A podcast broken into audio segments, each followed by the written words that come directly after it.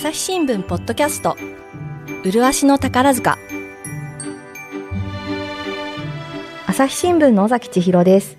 えー、麗しの宝塚。本日は大阪本社で宝塚歌劇を担当している木田光記者を、えー、ゲストに迎えています。そして今日は何といってもスペシャルなお知らせがあるということで、えー、と早速まずそれから伺いたいと思います。はい。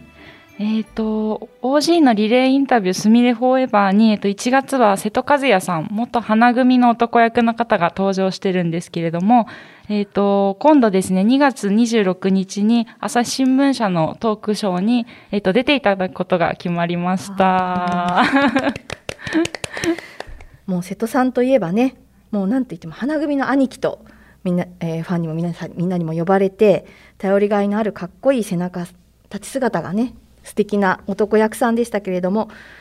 振り返ればそういえば18年花組一筋ということで昨年の夏に対談されたばかりというその瀬戸さんインタビュー行かれたということです。まずはですね、先日インタビューをしてきましたので、下級生の思い出の話からお聞きください。2004年に母乳団、最初の公演がのゲームサのあの、スサノオの時もよく覚えてますけどね、あの初舞台の皆さんの。東京まで来たね。コムさんのあの舞台の。で、その後ずっと花組じゃないですか。はい、花組の男役でずっと18年走ったっていうのは、うんうん、これは、いかがですか？最初、春野すみれさんですかね、トップさんが。はい。最初の時そうです。歴代のトップの方をずっと花組の、はい、見てきました。ね、ご覧になってきて、花組男役ですよって時は何かこう、あっていういかがでしたか？配属された時ですか、はい、配属された時は、あの、本当に、ただただ、瀬名淳さんと同じ組になりたい。だけだったので、そこ、朝、な気持ち。でも、こう、もしかしたら組み替えしちゃうかもしれないみたいな時だったんですけど、でも、本当に、あれ、花月、雪、空の順番で呼ばれるんですよ。配属の？はい。なので、こう、順番にバーってみんな並んでて、成績順に並んでて、じゃあ花組発表しますみたいな感じで。だからもうずっとこういう感じで。いや、じゃあすぐ呼ばれたんですね。呼ばれたんです。で、そんな成績良くなかったんで、割と、中の芸ぐらいだったんですけど、あの、結構最初日本に呼ばれていく面、面が、あ、めっちゃいいじゃん、めっちゃいいじゃん、めっちゃいいじゃんと思ってたら、本当になんか結構近い子が呼ばれたんですよ、成績の。うわっと思って。でも入りたいと思ったら本当に呼ばれたので、もうめちゃくちゃ嬉しかったし、その時から、その日から稽古も始まってたので、その日から配属して参加させていただいて、皆様の、なんかもう稽古が始まってる中に、なので当時はロケ、お芝居出ないで、ロケットとパレードだけ？最初そうなんですね。の、はい。出演だったので、あの、もう本当に何にもしてなかったけども、本当に皆さんのことをずっと見てられるっていう、すごいこう、今日は誰、どな、なんか誰を見ようみたいな。上級生、かっこよすぎて、どこ見ようみたいな。そんな日々をしてたんですけど。下級生時代っていうのはいかがでしたか？えー、辛かったですね。辛い。はい。いや、本当に、私は結構な落ちこぼれだったので、あのー、大劇場の作品しか出れなかったんですよ。あの、小劇場に、なかなか出れなくって、成績が、組の中の成績があまり良くなかったので、なので、やっぱりこう、成績上位の方からだいぶ最初の下級生の頃っていうのは使われるし、まあ、次の学年、次の学年って入ってくると、またその、ね、成績のいい子たちが入るので、いくらこう、学年が上がれども、あぶれちゃうんですよ。その人選に毎回入れなくて、で、こう、出演者発表しますみたいな白い紙が毎回、こう、ある期間になると貼られるんですけど、なんかもう合格発表みたいな気持ちで、あの紙を見に行くのが、すごい怖かったんですよ。それ毎公演、そうですね。きついですね。きついですね。なので、大劇場、当時まだ年8回のサイクルの、宝塚まだ年8回応援してなかったので、と大劇しか出ないとなると、間すごいお休みが長かったんですよ。3ヶ月ちょっとあったかな。毎回、あ、また休みだ、また休みだ。っていうのを本当に何回も繰り返して、でもそのたんびに、なんか、な、何の悪気もなく上級生が、あれ、あきは次どっちって聞いてくださるんですよ。で、あ、お休みなんですって言うと、あ、え、なんか、まずったみたいな絶対顔になられるので、なんかそれが嫌だったんですよ。だから、なんか、あ、次休みなんですけど、でも、あの、絶対見に行きますから頑張ってくださいねっていうようにしてたんです。だから気使わせるのが嫌だったのか、ただの強がりなのか、当時はわかんない。何を、なんかでもそれやるのが今、むこう乗り切るというか、やり過ごす私の精一杯だったのかな。なんかでもそこでこう、へこたれたり腐ったり、ああってなる子やっぱいっぱいいたので、なんかそれじゃダメだな。宝塚の男役やりたくて私入ったんだもんっていう、なんかもうそれだけ。で、あの、瀬名さんはいないけれども、瀬名さん、瀬名さんの育った組に入れる、花組で男役ができるっていう、なんかその薄いその 薄いその線だけで、ずっと生きてました。なんかね、その下級生時代の思い出をすごく、うん、なんか事細かにいろんな場面を交えてお話しされていて、ああ、やっぱりなんか役発表ってこういう感じなんだなとか、改めて、そして確かに役ついてなかったら休みが3ヶ月とか、ね、その中で腐らずにいるっていうの確かに難しいんだろうなっていうのはすごく感じたんですけれども、あととにかく瀬名淳さんがあの大好きでっていう話がすごく何度もインタビューの時もされていて、あの、なので瀬名さんがえっと、瀬名さんは2005年から4年半の月組トップスターを務められてましたけど、それまでは花組にいらっしゃって、下級生の頃はこう一緒に、その大好きな、あの、音楽学校の頃なんかお手紙を書いたりするぐらい大好きだったらしくって、そんな先輩とこう一緒の組にいられて本当に嬉しかったんですっていうことをおっしゃってましたね。やっぱりなんかそういうね、なんかこう、そういう嬉しさとか何かこう励ます、自分を励ませるものがないと、なかなかしんどい時期だったのかなと思いましたけど、ね、あとね、あの、もう、その当時からもう、アキラって呼ばれてたんだなっていうのは私の中で、あ、そう、やっぱりそうなんで、アキラっていうのはあの、瀬戸さんのニックネームなんですけれども、あのね、あの、有名な少女漫画の天使なんかじゃないの生徒会長の 須藤明さんから取られたと、皆さん、ファンの皆さんはね、よくご存知だと思うんですけど、あ、もうその頃からやっぱり上級生にアキラって呼ばれてたんだなとか、いろいろ思いながら聞いていましたけれども、やっぱりね、そういう、こう、かなり苦しい時代を経て、で、徐々にこれから次のステップっていうことなんですけれども、うんうん、次伺う、瀬戸さん新人公演の主要な役が突き出したのが5年目とかそういうぐらいなんですかね。うんでも新人公演は、えっと、先輩たちが、えっと、大劇場で行っている公演を7年目までの下級生が同じ演目を、あの演じるっていうあの特別な公演なんですけどこれの最終学年の7年目の時にようやくあの初の主演をされて「麗しのサブリナ」っていう作品だったんですけどもなのであのーもう卒業される頃にはもう花組の兄貴って言われて、すごく頼りがいのある、あの、かっこいい男役として確立されていたので、早くからこう活躍されてたのかなと思ったら、意外とそうでもなくって、あの、遅咲きっていうふうにご自身のことも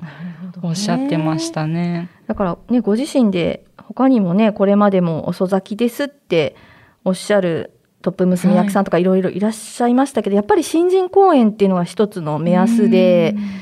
その、やっぱり7年目までには主演主役を一回は。回はややっておきたいっていうのもあるし、娘役さんとかね、もう早かったら本当入団に2、3年とかでもね、ねあの主役、主演やされたり、主役か、あの、トップ娘役さんの役やられたりっていうことがあるので、うんうん、確かに7年目ってギリギリのところだからっていうのはありますよね。じゃあその後のまだまだインタビューは続くんですよね。はい。なんかこう一つ一つ、その、遅かったけど、でも、こう、初めてバウでこう、初めてのバウなのに、なんか投資役がついて、いきなり歌わなきゃいけないとか、いきなりお芝居しなきゃいけないとかも、わけもわからず、やって、で、次また、ちょっと、役がちょっとずつつき始めて、そこからまたこう、じゃあみんなを引き連れてセンターで歌うようになってとか。でも、あの時のあれが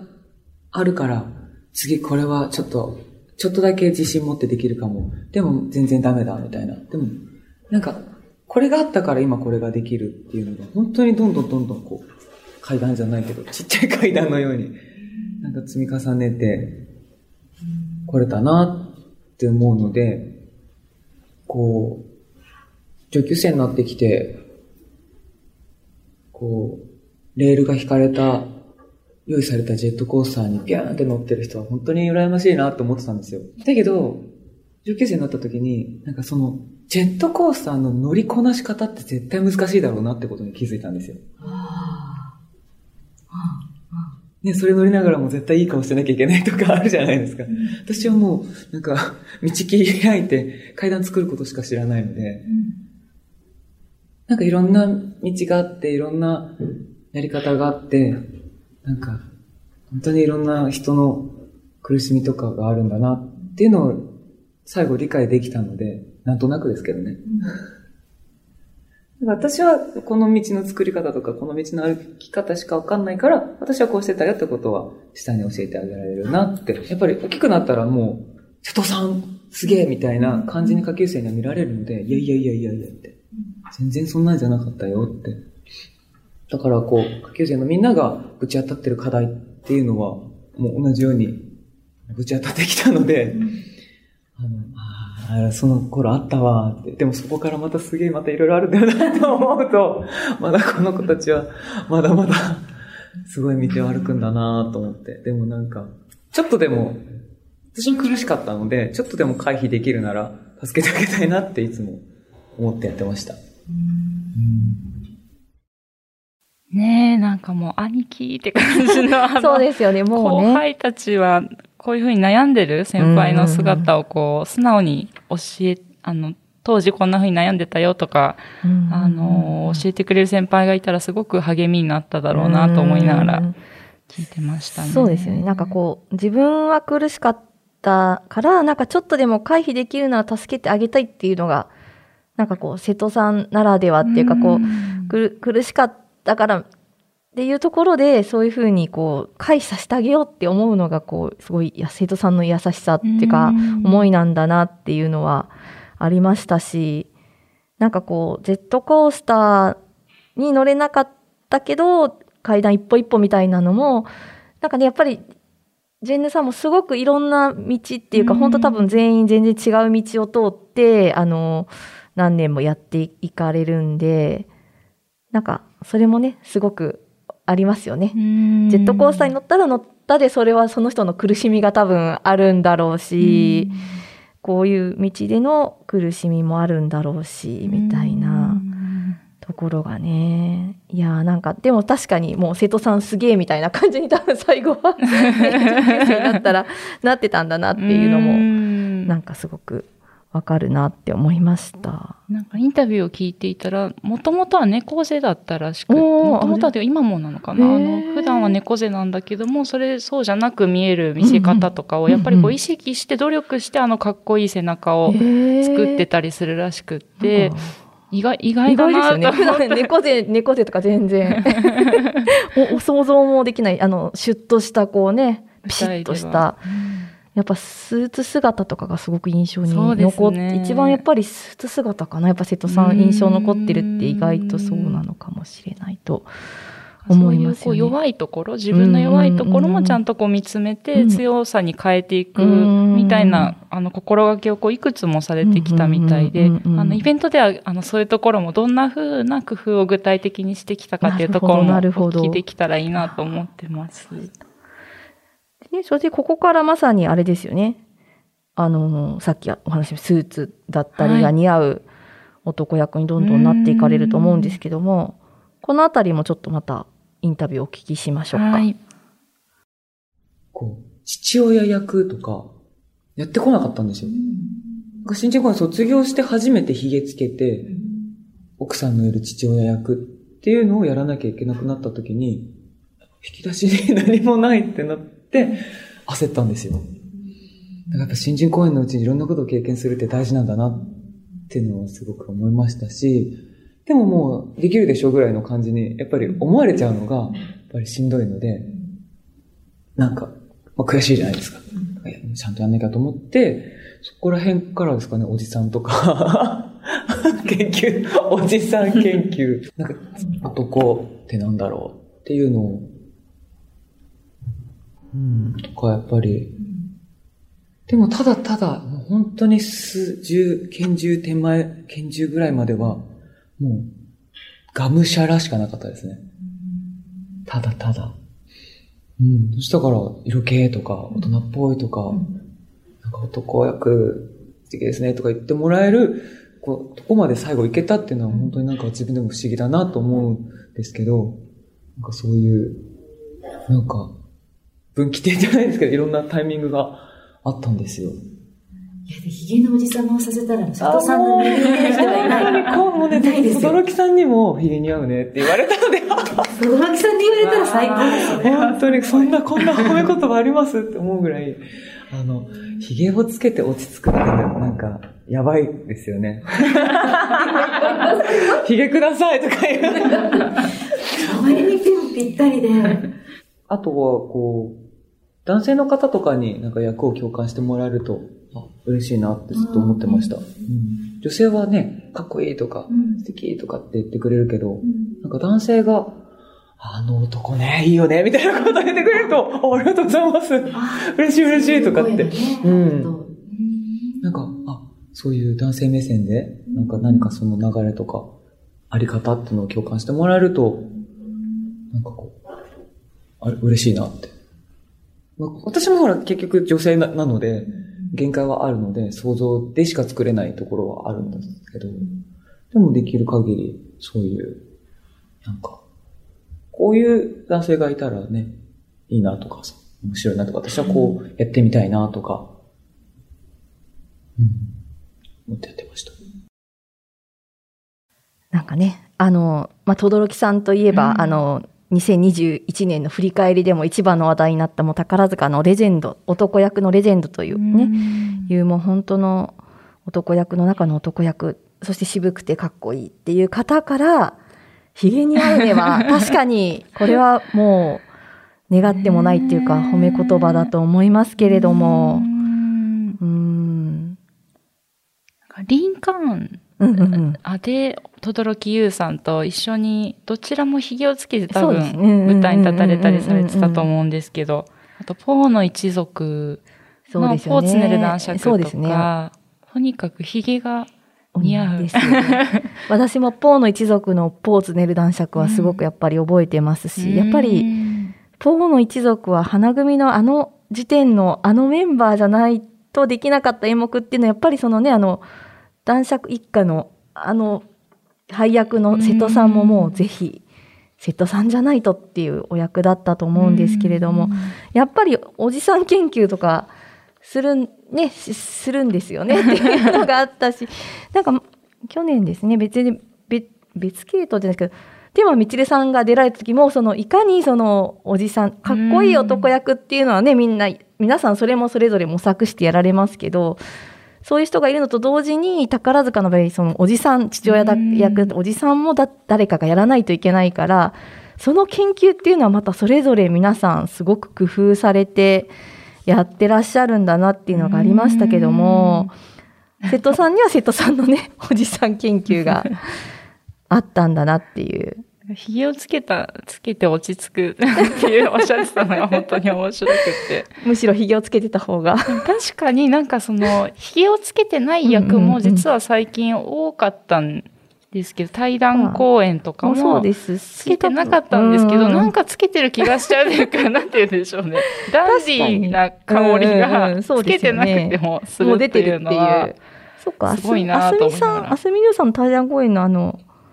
あの時もつけてはないですよね、きっとね。つけてないです。え、あつつけてたつけてたかな？いや、確かにそう言われると、もうなんかそれがこう、自然なんですよね。あ、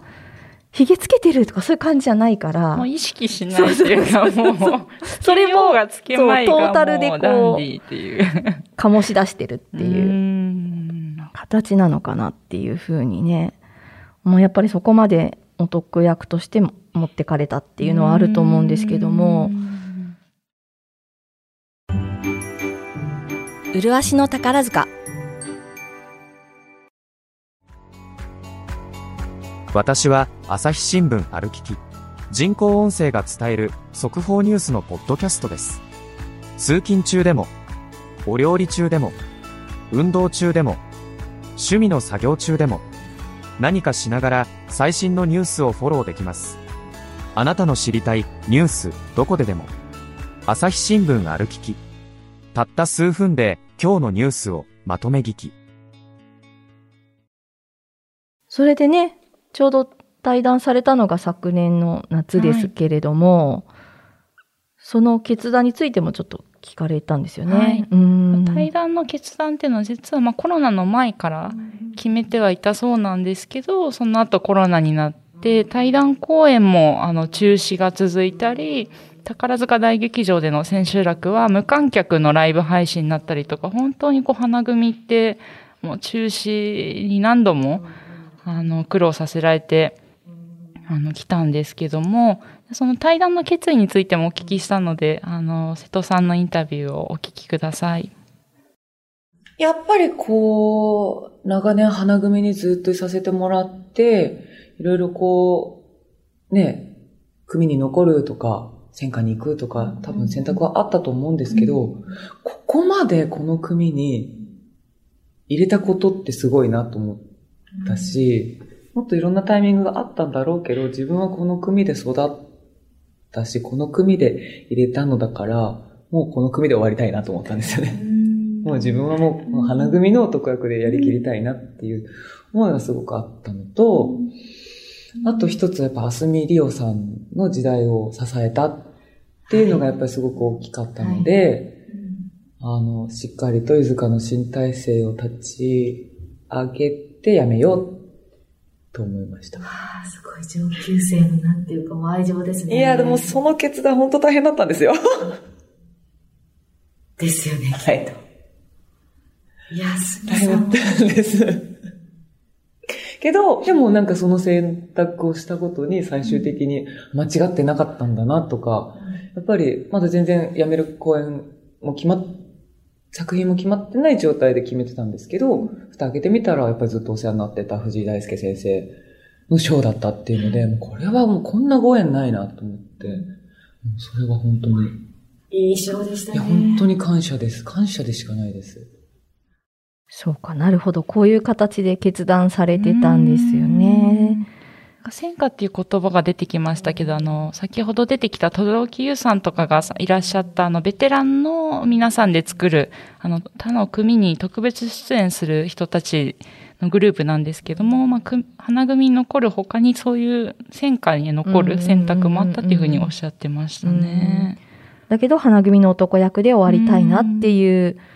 決断っていうことですよね。なんか対談の決断って本当それもねそれぞれのタイミングでそれぞれの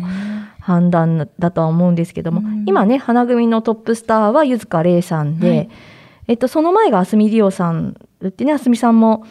本当に長らく花組のトップをつま務められたすごい人気のスターさん。だったのでそこの時代を支えて次のあすみさんと一緒に辞めるのではなく次のゆずかさんの体制までちゃんと支えて辞めるっていう決断だったタイミングだったっていうのはああなるほどなーっていうのはねすごく思いましたよね。で、そのゆずかさんのお披露目公演、大劇場お披露目公演のハイカラさんが通るが、うんもう本当にコロナのあの影響を受けて何度も中止になったりしたのであの、そういう時になんかこの瀬戸さんみたいないろんなこう、紆余曲折を経た、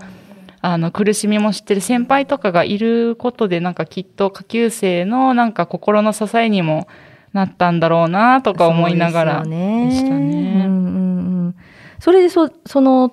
対談の作品が、ほら、藤井先生のショーといえば、はいま、木田さんもまた大好きな。大好きなんですよね。エキサイターとかも、そうですよね花組のエキサイターっていうショーとかもそうですし、で対談されたクールビーストっていう野獣をあのテーマにしたショーも藤井大輔先生のショーで、本当に情熱あふれるショーなので、瀬戸さんのこの渋い、かっこいい、あ熱い男役にぴったりのあのショーだったなと思いました。そうですよね。またね、あのショーもまたね、インパクトあって、ゆずかさんがね、あの、骨付き肉もあ持ってるれ好きですを持ってそうなんです。だけどかっこいいんですよ。ちょっとそこを間違えないでもらいたいんですけど。だけどかっこいいっていう、あの、ショーですよね。それでさん、ね、こういろいろ本当に紆余曲折あって、そしたらまさかの対談声が先ほどありましたけど、コロナの影響で初めてですよね。宝塚大劇場の千秋楽が無観客配信になるという、さよなら公演でっていうことだったんですけども、その時のお気持ちをちょっとじゃあ聞いてみましょうか。でも本当いつ止まってもいいように、悔いなく毎日過ごしてたことは間違いないので、もうなんか何が起こるか分かんないような状況だったので、なんか、もう今日死んでもいい。今日も、もうもう今日終わってもいい。いや、終わっちゃもう困るけど、あ、もう今日やりきったみたいな。っていう思いでいつもやってたので、もう、なんかこう、楽屋に戻る帰り道いつもこう、フラフラだったんですけど。やりきった。そう。あ、でも、ちゃんと歩いてるから、今日も元気に帰れるんだろうな、みたいな。そしてまた明日もできるんだろうな、みたいな。なんかそういうぐらい、こう、毎日、全力で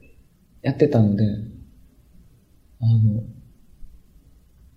その辺は悔いはないよね、っていうふうには、対談者同士で、そういうこう発言が出てきてたから、あ、みんなやっぱ一緒であったんだなと思うし、一番辛かったのは多分残されたみんなだと思う。うん、なと思います。やっぱり、ね、ちゃんと通常の形で送り出したかっただろうに。だけどもう18年、あの、こう、卒業のシーンっていうのはずっと見てきたので、無観客であろうとも、なんかこう拍手が聞こえるんですよね。それがすごい。だし、ハイカラさんが通るの時は、もう本当に舞台開くかもしれないから、開けられるかもしれないからっていう思いで、何回も舞台稽古したんですよ。そのたんびに開かなかったんですよ。何度もですよね。はい本当にもう、だから客席が本当にいない状態で、何回も舞台稽古で投資をしているので、これ何のためにやってんだろうねっていう。で、結局、開かないって決まった後も、一回通したりとかしてたりとかしたので、これなんだろうね、この時間っていう、なんか経験もしてたので、無観客ってなった時に、いやでもさ、去年、去年、めっちゃやったよね。あれを思えばさ、みんな見てくれてんだよね。すごくない？っつって。じゃああのために、今日、あ、今日のためにあれがあったんだろうな。っていう。発想にしました。あの辛かった日々は、うん、なんかこの日のためだったのかなって。思いましたし、確実にこうカメラが設置されてるので、今この瞬間を見てくれてる人が確実にいるんだもんな、と思ったらすごく寂しくなかったんですよ。いやもちろんね、一番ですよ、この場にいてくれることが。でももう本当に覆らない、どうしようもないことだったので、でも本当それはすごい幸せだったし、なんかよりお客さんがいらっしゃらないことによって、なんか今ここで起きてる絆っていうものをすごくより大切にできたかな。演者だったりとか、スタッフさんたちだったりとか、うん、なんかシンプルにオケの方とか、こう、宝塚のこの舞台を作るのに支えてくれてる人たちと一緒に今作ってるっていうのをすごく感じれたので、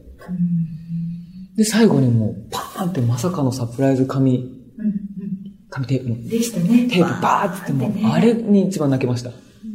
れサプライズだサプライズね、もうそんなの考えてくれてたんだと思ったら、もう中継でね、時間決まってたので、もうとんち上がらなかったんですけど、裏でもみんな号泣で。そうでした。やばいやばいやばい、つって。で、後から聞いたらなんかできないかなっていうのをずっと考えてたんだっていう。スタッフさんたちも。愛ですよね、もう。こんな愛の塊の組織ってやっぱ、ここしかない、ここ以外ないなと思って。うん。なんかちょっとこれを聞いていると私も泣いてしまいそうなんですけど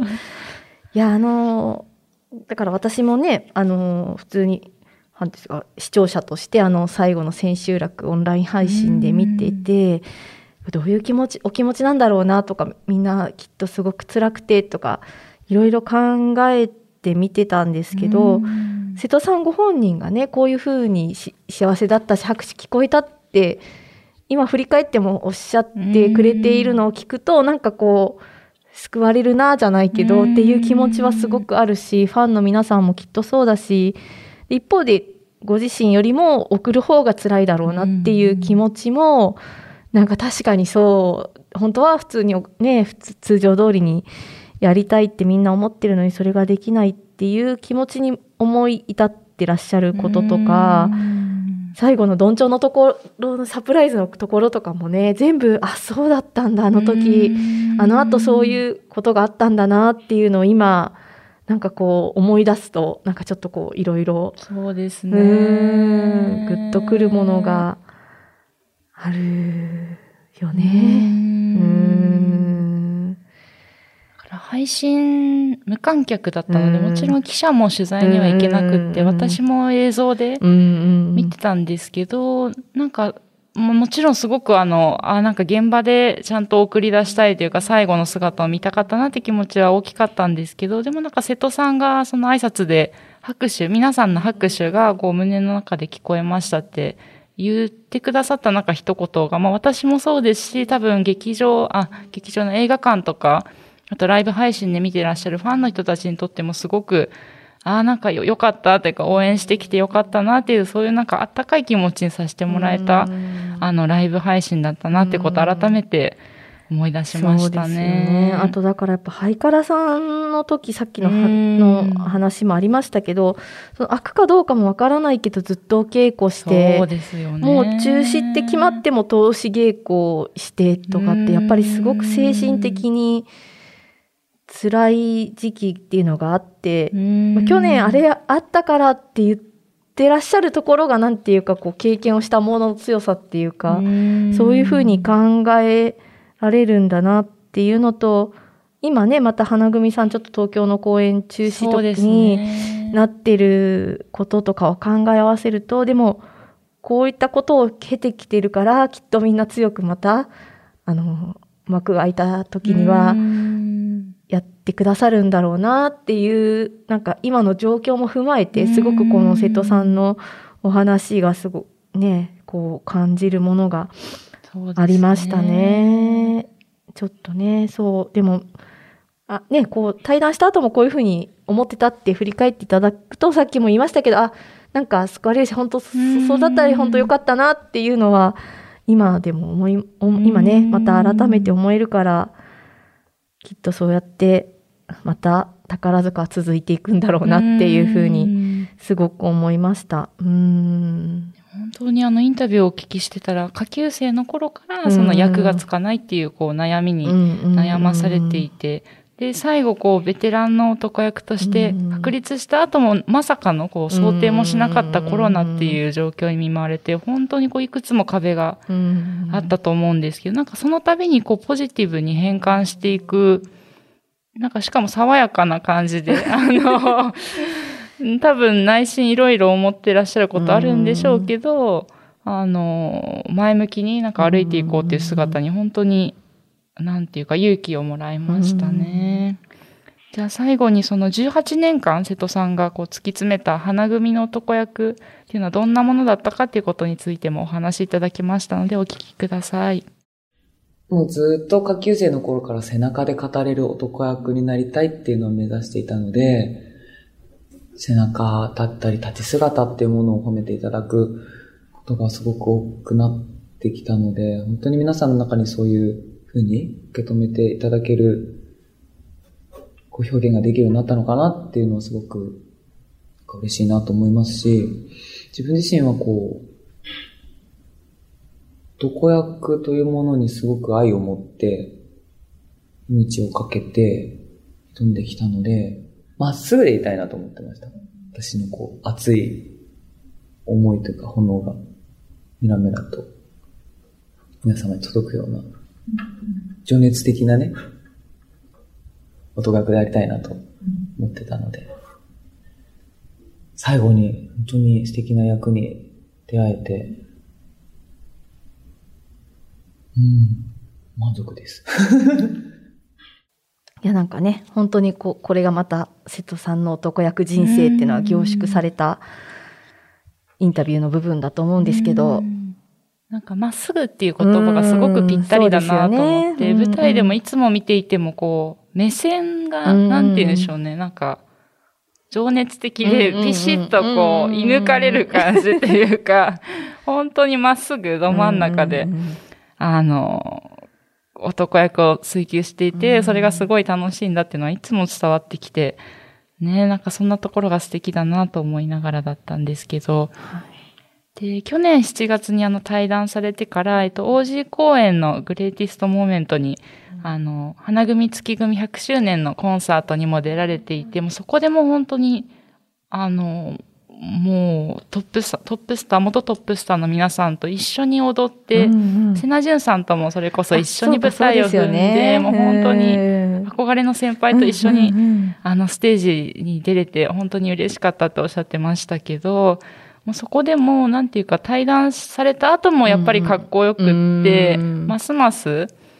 あの、まあ、さらにちょっとこう、ふんわり柔らかい雰囲気にも、今髪型とかも少し髪の毛も伸びてなってきて、あの、今後どんな風な姿になっていかれるんだろうっていうのはすごく想像がつかない部分もあるし、あの、本当に楽しみだなと思って。そうですよね。出ますね。いや、だから、宝塚の舞台で拝見した時は、もうそれこそ、もう瀬戸さんはずっと男役であの姿で渋くてって思っていたけれども、今回インタビューの写真とか見たら、あら、またやっぱ雰囲気変えられて、あすごい変わられるんだなっていうのも驚きだったんで、はい、楽しみですよね。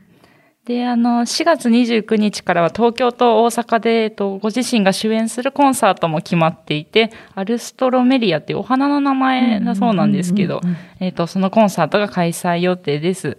えっ、と、じゃあ最後に対談後の心境とコンサートへの意気込みもお聞きしました。どうぞお聞きください。宝塚にいた自分があるから今私がここに入れるじゃないですか。かそれは大切にして、その今自分、宝塚という古巣を持ったいろんな持った自分が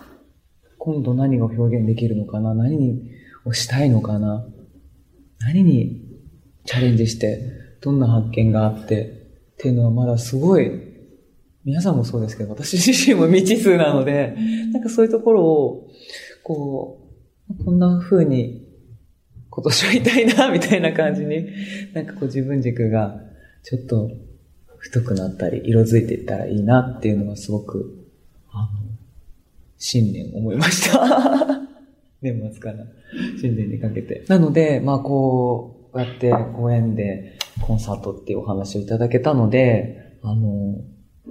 何にチャレンジしたいかなっていうのをいくつかこう開けさせていただいたんですけど、後半にかけて歌うことも好きになったし、やっぱりなんか体を動かすこと、踊ることもすごく好きだなって思ったので、なんか、独学でない私が挑戦してみたいことっていうのもあるので、なんかその辺をちょっと今回あの、演出でこう、アンジュさん、ヤンさんが引き受けてくださるっていうことも本当に、あの、感謝なんですけど、もう、お話しさせてもらって、お、いいじゃんとか言っていただいたので、あの、今、いろんなそういう流れをちょっと、稽古に向けて、少しずつ今組んでいるので、ね楽しいですね。楽しみですね。楽しみですね。ということでね、冒頭もちょっとお話ししましたけど、はい、朝日新聞でも、瀬戸さんのイベント開催が決まったということで、ちょっちょっとまずイベントのタイトルを木田さんに。はい。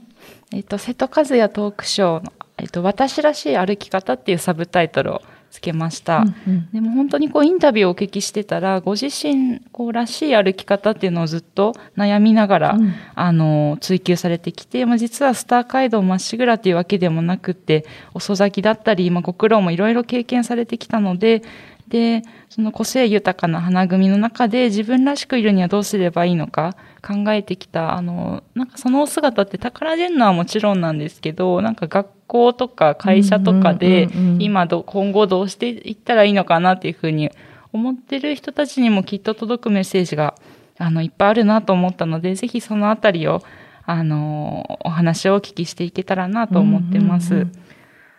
じゃあ、そして瀬戸さんから、はい。そのイベントのメッセージもいただいたということなので、はそれを皆さんお聞きください。皆様こんにちは。瀬戸和也です、えーこの度2月26日朝日新聞社さんにて、えー宝塚王子イベントの方に出演させていただきます、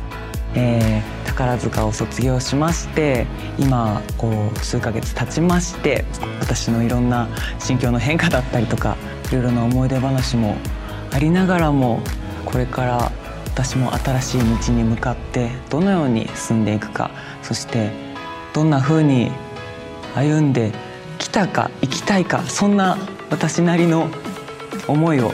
何か皆様にお伝えできるそんな素敵な会になったらいいなと思っておりますので皆様どうぞぜひお越しください。本日は大阪本社で宝塚歌劇を担当されている木田光記者にお越しいただいて、あの瀬戸和也さんの魅力をたっぷりあのインタビューを交えて語っていただきましたけれども、ありがとうございましたありがとうご。ざいました。朝日新聞ポッドキャスト麗しの宝塚イベントについて詳細をちょっと木田さんからご案内ください。はい。えっ、と、開催日は2月26日でオンライン配信の予定です。えっ、と、1時間半ぐらいのトークショーをお届けする予定で、えっ、と、歌も、あの、歌もご披露していただけるということで、あと盛りだくさんで、あの、皆さんから事前にお悩み相談とか質問とかもお受けしたいということだったので、あの、本当にいろんな経験をされてきた、あの、兄貴に、うんあの、今お聞きしたいことをぜひうんうん皆さんからも、あの、お寄せいただけたら嬉しいです。で、えっと、視聴料は税込み3000円で、えっと、参加申し込みと見逃し視聴は3月末までできる予定となってます。なので皆さんぜひごご参加ください。じゃあぜひお楽しみということで、はい。はい。本日はありがとうございましたありが。とうございました。朝日新聞ポッドキャスト、尾崎千尋がお送りしました。またお会いしましょう。この番組ではリスナーの皆様からのご意見ご感想を募集しています概要欄の投稿フォームからぜひお寄せくださいツイッターやメールでも受け付けていますツイッターでは番組情報を随時紹介していますアットマーク朝日ポッドキャスト。朝日新聞ポッドキャストで検索してみてください。